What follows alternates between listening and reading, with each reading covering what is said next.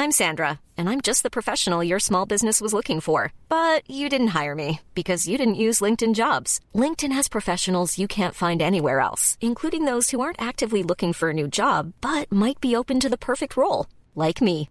In a given month, over 70% of LinkedIn users don't visit other leading job sites. So if you're not looking on LinkedIn, you'll miss out on great candidates like Sandra. Start hiring professionals like a professional. Post your free job on linkedin.com/people today.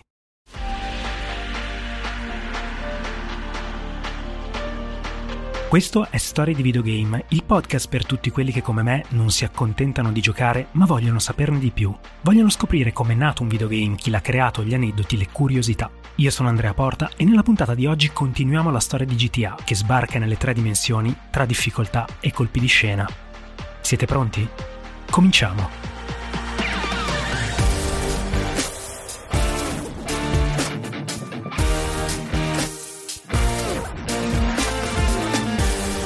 Siamo matti, ma siamo sicuri di potercela fare?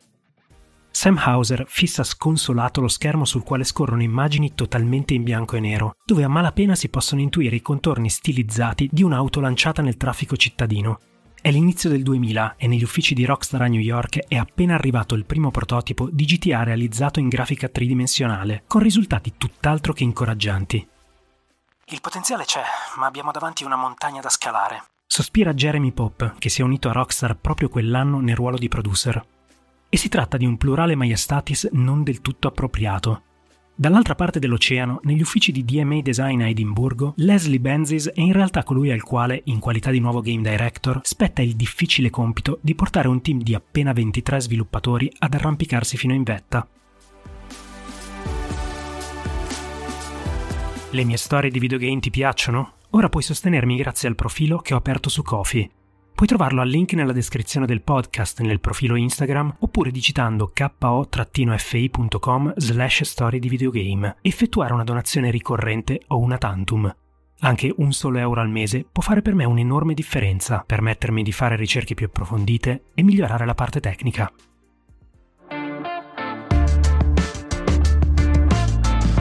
Per far funzionare GTA 3, il primo rompicapo da risolvere è trovare un modo per spostare dal disco di gioco alla memoria di PlayStation 2 solo ciò che serve in ogni dato momento e assicurarsi che cambiando ambientazione lo svuotamento e riempimento della memoria avvenga senza che il giocatore se ne accorga, ossia senza schermate di pausa né rallentamenti. Nessuno ha mai tentato nulla di simile, certamente non con il livello di complessità che la città di GTA 3 prevede. E mentre Benzis e gli ingegneri del software di DMA cominciano a sperimentare per adattare qualcosa di simile al motore grafico renderware, dall'altra parte dell'oceano Dan Hauser e James Warrell danno il via alla prima stesura di quella che diventerà una sceneggiatura molto articolata, soprattutto se confrontata con quelle dei due precedenti capitoli, nella quale riversano tutto il loro amore per i film di gangster. Quando si sentono pronti a condividerla con il resto del team, volano insieme a Edimburgo e riempiono un'enorme lavagna con post-it riportanti gli eventi principali, spostandoli e riposizionandoli sino a quando il tutto non comincia ad avere un senso compiuto. Il difficile è riuscire a creare una catena di missioni che lasci sufficiente libertà al giocatore pur raccontando una storia sensata e coesa, al tempo stesso restituendo un senso di crescita all'interno di un impero criminale. La storia del protagonista, da subito ribattezzato Claude, deve essere appassionante e semplice da seguire, ma al tempo stesso deve sapersi mettere in disparte nei momenti giusti e favorire l'esplorazione di una città pulsante di vita. Se già tutto questo rappresenta una sfida notevole, ben presto sorge spontanea una domanda. Come gestiamo i dialoghi del protagonista?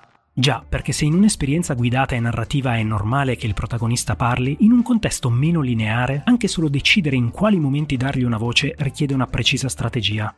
Alla fine, dopo essersi a lungo confrontati, decidono di avere già abbastanza problemi sul piatto e rimandano la discussione a un futuro capitolo, lasciando per questa volta il protagonista muto. Lavorando per molte settimane alla sceneggiatura, accumulando cartoni di cibo da sport notti in bianco e posacenere stracolmi, Hauser, Warral, Benzis e il resto di DMA di fatto cristallizzano quella che diventerà la formula definitiva di GTA, al di là di tutte le molte evoluzioni tecnologiche e narrative che si avvicenderanno nei capitoli successivi, proprio in quelle settimane, tra post-it e centinaia di pagine sparse sulle scrivanie, si cementa definitivamente lo stile unico dei giochi a libera esplorazione di Rockstar, destinato a rimanere intatto fino ai giorni nostri. L'alternanza tra missioni che portano avanti la trama e riempitivi, l'incoraggiare la progressiva scoperta della mappa, persino la spiccata satira nei confronti di quell'America che sin da ragazzini gli Hauser hanno amato e sognato, che trova soprattutto nelle stazioni radio la sua massima espressione tra finte pubblicità e chatterbox, un intero talk show satirico che nasce per caso, quando Terry Donovan, facendo surf a Los Angeles, incontra Laszlo Jones, conduttore di uno show radiofonico su tecnologia e videogame, Registrato in poche settimane e per lo più popolato da amici di Laszlo, Chatterbox è destinato a rimanere nella storia di GTA. Ancora non possono saperlo, ma in quelle settimane le giovani rockstar del videogame di fatto canonizzano quello che diventerà non tanto un genere, quanto più un modo unico di fare videogame e raccontare storie. E lo stile, come ormai ben sappiamo, per Rockstar è diventato più importante di qualunque altra cosa.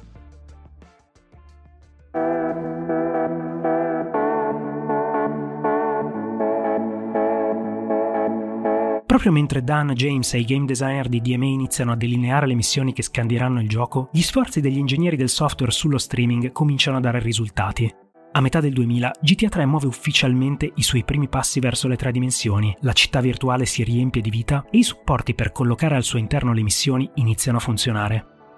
Tutto questo grazie soprattutto ai contributi del programmatore Adam Fowler e del lead artist Aaron Garbut, i quali dopo molte sperimentazioni mettono a punto il sistema di streaming destinato a caricare l'ambiente circostante usando come fulcro il personaggio controllato dal giocatore. Raggiunto questo incredibile traguardo, tutto il team si sposta a tempo pieno sulla creazione di contenuti con i quali rendere Liberty City viva e pulsante. Per quanto i tempi di lavorazione di GTA 3 non superino complessivamente i due anni, il team di DMA mette tutto quello che ha nell'opera, è letteralmente un lavoro d'amore, con energie che sembrano galvanizzate e moltiplicate dalla pura gioia di avere finalmente la possibilità di sfruttare le piene potenzialità delle tre dimensioni. Un'eccezionale mole di lavoro viene effettuata con il motion capture, sfruttando allo stesso tempo quel famoso spazio attrezzato da DMA poco dopo i successi di Lemmings e un secondo studio affittato presso il porto di New York, diretto dal regista iraniano Navid Konsari con la supervisione degli Hauser.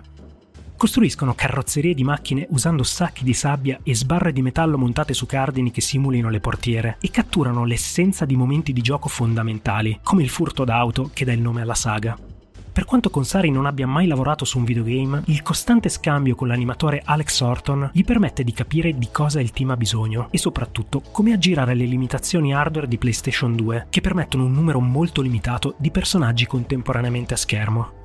Quando gli animatori di DME ricevono il materiale su cui lavorare, si rendono subito conto dell'ottima qualità e ben presto la città tridimensionale, lo streaming e le animazioni derivate dal motion capture e le centinaia di veicoli e pedoni modellati a mano cominciano a unirsi e Liberty City prende vita. Dopo un anno e mezzo di lavori, tutti i pezzi sembrano al loro posto ed è arrivato il momento di svelare GTA 3 alla stampa. Da New York e da Dundee, Rockstar e DMA preparano valigie e attrezzature per partecipare all'E3 del 2001 e aprire le porte di Liberty City ai giornalisti da ogni parte del mondo.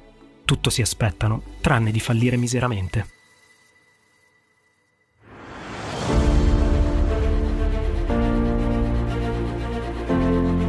Possiamo immaginarceli i fratelli Hauser, appostati fuori dalla zona riservata da Take-Two presso l'I3 di quell'anno, osservare nervosamente le code di giornalisti in attesa di provare le novità che li attendono. E possiamo altrettanto immaginare il loro sgomento quando trovano le postazioni dedicate a GTA 3 semi-deserte e una lunga fila di persone in attesa di provare State of Emergency, un piccolo progetto sviluppato da Visa Entertainment, azienda nata da ex dipendenti di DMA Design, per il quale Rockstar si occupa esclusivamente del publishing. Per quanto sia una piccola produzione destinata a ricevere recensioni tutt'altro che entusiastiche di lì a qualche mese, nel corso della fiera la sua immediatezza vince nettamente sulla versione di prova di GTA, che in quel momento permette solo di girare per la città e accettare qualche missione provvisoria, senza riuscire a comunicare in maniera efficace l'eccezionale qualità del lavoro svolto da Rockstar e DMA. Per quanto si cerchi di convincere i visitatori a concentrarsi sul vero protagonista dello stand, nessuno sembra particolarmente appassionato al nuovo GTA, si tratta, nemmeno a dirlo, di un durissimo colpo al morale. Al ritorno dalla fiera con poco più di tre mesi a disposizione per le rifiniture, Rockstar e DMA si stringono attorno all'incrollabile certezza di aver fatto un lavoro fuori dal comune. Forse gli errori fatti con GTA 2 hanno avuto un impatto più forte di quanto pensavamo, ma GTA 3 ha tutte le carte in regola per essere un grande successo Parole che stringono i ranghi, ma di sicuro non allentano la tensione. Le ultime settimane di lavori procedono serrate, fino alla mattina di martedì 11 settembre 2001, quando il mondo intero si ferma e rimane attonito davanti alle televisioni. This just you are looking at a, obviously a very disturbing live shot there. That is the World Trade Center, and we have unconfirmed reports this morning that a plane has crashed into one of the towers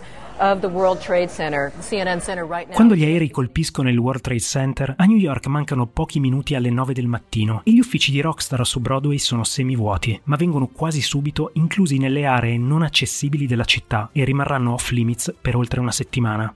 I lavori su GTA 3 sono sostanzialmente conclusi, ma lo shock del crollo delle torri convince gli Hauser a ritardare di qualche settimana l'uscita e a operare una serie di tagli in segno di rispetto per una città che amano profondamente. Le modifiche sono minime e la più impattante sul futuro rimane senza dubbio il cambio di copertina negli Stati Uniti, che dà vita allo stile da striscia a fumetti che diventa subito parte integrante dello stile della saga. Ad ogni modo, si tratta di un momento molto stressante sia per Rockstar sia per DMA, con la fatica di due anni di sviluppo con orari esagerati che si fa sentire sempre di più. Quando Grand Theft Auto 3 arriva finalmente sugli scaffali il 23 ottobre del 2001, i timori generati dalla disastrosa E3 risalente a solo qualche mese prima svaniscono in un istante. Non solo le recensioni confermano l'incredibile lavoro svolto da DMA e Rockstar nella transizione dalle due alle tre dimensioni, ma ne celebrano il senso di libertà e il buon livello della narrazione. GTA 3 vince innumerevoli premi e pur essendo uscito a fine anno, diventa il gioco più venduto negli USA del 2001, registrando record di vendite anche nel Regno Unito. Di lì a poco, a marzo 2002, quello che è sempre stato molto più che un rapporto tra publisher e sviluppatore viene definitivamente consacrato con il cambio di nome da DMA Design a Rockstar North, seguito da un sostanziale raddoppio della forza lavoro. Eppure il periodo non è solo costellato di successi. Nel 2001 Take-Two viene citata in giudizio per aver mentito agli investitori, gonfiando deliberatamente i ricavi, dando il via a una lunga indagine che costringerà il fondatore Colin Brent a dimettersi, svelando nel frattempo ulteriori frodi fiscali. Per quanto Rockstar non venga direttamente coinvolta, lo spettro delle indagini getta lunghe ombre su tutte le sussidiarie di Take-Two, Rockstar inclusa. A peggiorare la situazione, ai numeri di vendita incredibili generati da GTA 3 fanno da contraltare le inevitabili critiche legate alla violenza in gioco. Nei mesi successivi alla sua uscita, diversi fatti di cronaca nera avvenuti negli USA vengono collegati ai videogiochi violenti e GTA comincia ad apparire un po' troppo spesso nei titoli dei giornali, Paradossalmente, quello che era stato un incredibile strumento di marketing per il primo episodio comincia a ritorcersi contro Rockstar, che ben presto scopre come i clamori della stampa siano un'arma a doppio taglio. Non solo GTA viene collegato in maniera quasi sempre del tutto arbitraria alle sparatorie, ma spesso e volentieri la stampa distorce la realtà, attribuendogli estreme violenze e meccaniche di istigazione al crimine che di fatto nel gioco non esistono.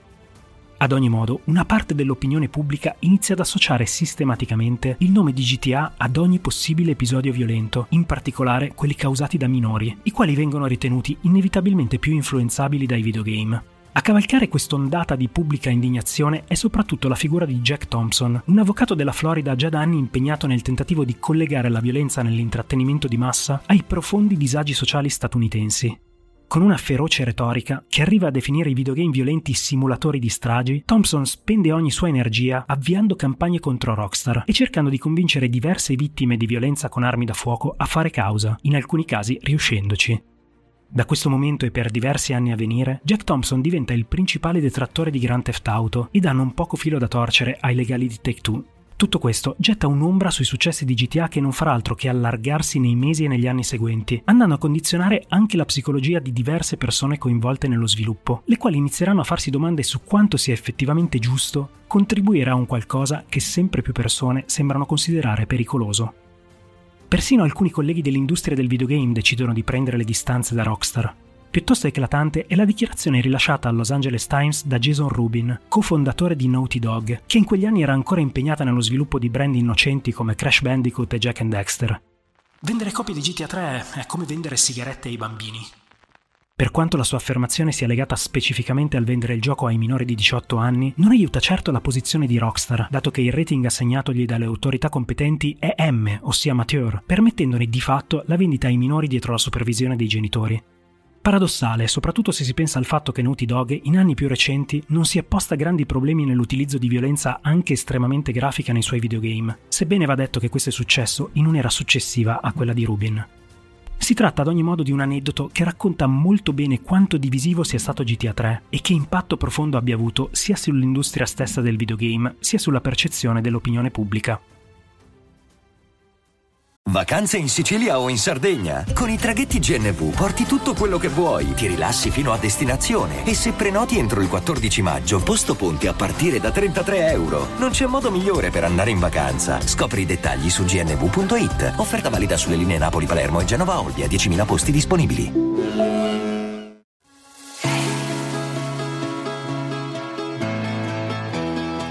Nel frattempo, con buona pace delle controversie, i vertiginosi incassi di GTA 3 convincono gli Hauser che la formula è quella giusta e occorre raddoppiare gli sforzi, soprattutto per far fronte alla concorrenza. Inizialmente si pensa di lavorare a un'espansione del gioco originale, ma quando i numeri di vendita continuano a crescere, dall'headquarter arriva la richiesta di procedere immediatamente con un nuovo episodio. In altre parole, i lavori sul seguito cominciano all'istante, con ritmi da subito molto elevati e con obiettivi tutt'altro che facili da raggiungere. Dal punto di vista degli Hauser, ormai consolidate le fondamenta delle tre dimensioni, si tratta puramente di lavorare sul contenuto e la scelta ricade su Vice City, la versione rockstar di Miami già apparsa nel primo episodio. E sebbene si parta in grande stile, con l'intero team di Edimburgo spedito a Miami per una settimana, a collezionare centinaia di foto, video e scottature sotto il sole cocente, i ritmi imposti sono da subito molto elevati. Quello che alcuni avevano accettato in quanto parte di un grande sforzo collettivo per raggiungere il traguardo delle tre dimensioni sembra invece diventare la norma in Rockstar. Non solo le giornate lavorative si estendono spesso ben oltre gli orari canonici, ma far parte dell'azienda significa abbracciarne completamente i valori, che alle volte assomigliano a quelli di una confraternita da college, e accettarne la stretta gerarchia, che vede il gruppo originale formato dagli Hauser e dai restanti ex di BMG assumere un dichiarato status di superiorità nei confronti di chiunque altro, manifestato anche tramite l'abbigliamento. In diverse interviste si racconta di un set di maglioncini di cashmere con il logo Rockstar destinati solo ed esclusivamente al team originale dei fondatori ed è solo uno di tanti esempi. In questo clima non facile, gli obiettivi posti per il diretto seguito di GTA 3 parlano da soli, con un ciclo di sviluppo della durata di soli 9 mesi, Dan Hauser e James Worrell si mettono al lavoro sulla sceneggiatura pescando a piene mani da pellicole come Scarface e Carlitos Way, mentre gli artist di Rockstar North si concentrano sul dar vita alla città, ispirandosi soprattutto al look della serie TV Miami Vice, dalla quale Sam è letteralmente ossessionato. E parlando di fissazioni, il lead artist Aaron Garbutt si concentra da subito sulla resa di due elementi ben specifici.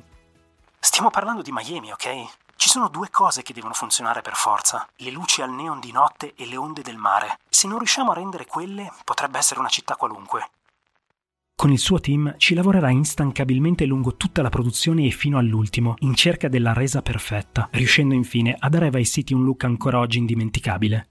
Nel frattempo, con un budget complessivo di oltre 5 milioni di dollari, Dan Hauser e James Worrell ritengono che sia finalmente arrivato il momento non solo di dare una voce al protagonista Tommy Versetti, ma anche di alzare il livello del doppiaggio degli altri personaggi della storia.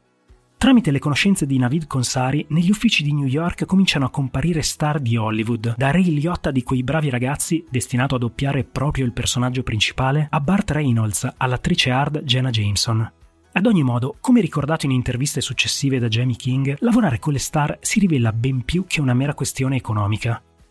Ricordo perfettamente Navid cercare di calmare Ray Liotta, che si era infortunato giocando a basket e quel giorno non ne voleva proprio sapere di lavorare, e poi prenderlo di petto dicendogli Non mi interessa quanto sei famoso, sei sotto contratto e se vuoi essere pagato devi farlo bene. Con Bart Reynolds le cose vanno ancora peggio e si sfiora la rissa, ma alla fine il team di Rockstar porta a casa le performance delle quali ha bisogno. Si tratta di un paradosso, perché se da una parte proprio Vice City contribuisce a sdoganare la partecipazione di attori famosi a videogame con alto budget, molto in voga ancora oggi, dall'altra questa specifica esperienza crea per Rockstar una frattura con il mondo hollywoodiano che verrà tenuta ben presente negli anni successivi. Nel frattempo, Terry Donovan rispolvera i suoi contatti presso le major discografiche e si assicura licenze per oltre 100 pezzi che hanno scritto la storia degli anni Ottanta, pronti ad accompagnare le sessioni di guida in macchina, come ormai da tradizione, suddivisi in stazioni radio. A posteriori, considerare la quantità di aggiunte fatte dal team di sviluppo in un tempo così compresso è incredibile, passando non solo per una narrativa molto più articolata, ma anche per nuovi veicoli, dalle moto agli elicotteri alle barche, Eppure, a soli nove mesi dall'inizio dei lavori, GTA Vice City arriva sugli scaffali di tutto il mondo e la scelta dei gloriosi anni 80 si rivela ben più che azzeccata.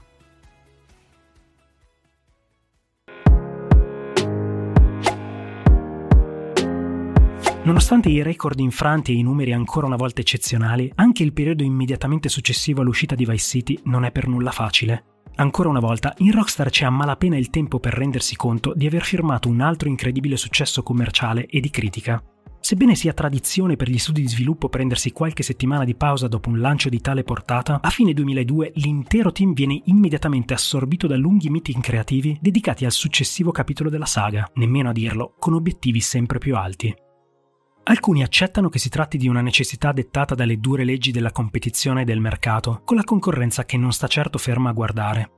Tra cloni veri e propri e integrazioni di libera esplorazione nella maggior parte dei giochi ad alto budget in uscita in quegli anni, GTA sta già avendo un impatto fortissimo sull'industria del videogame.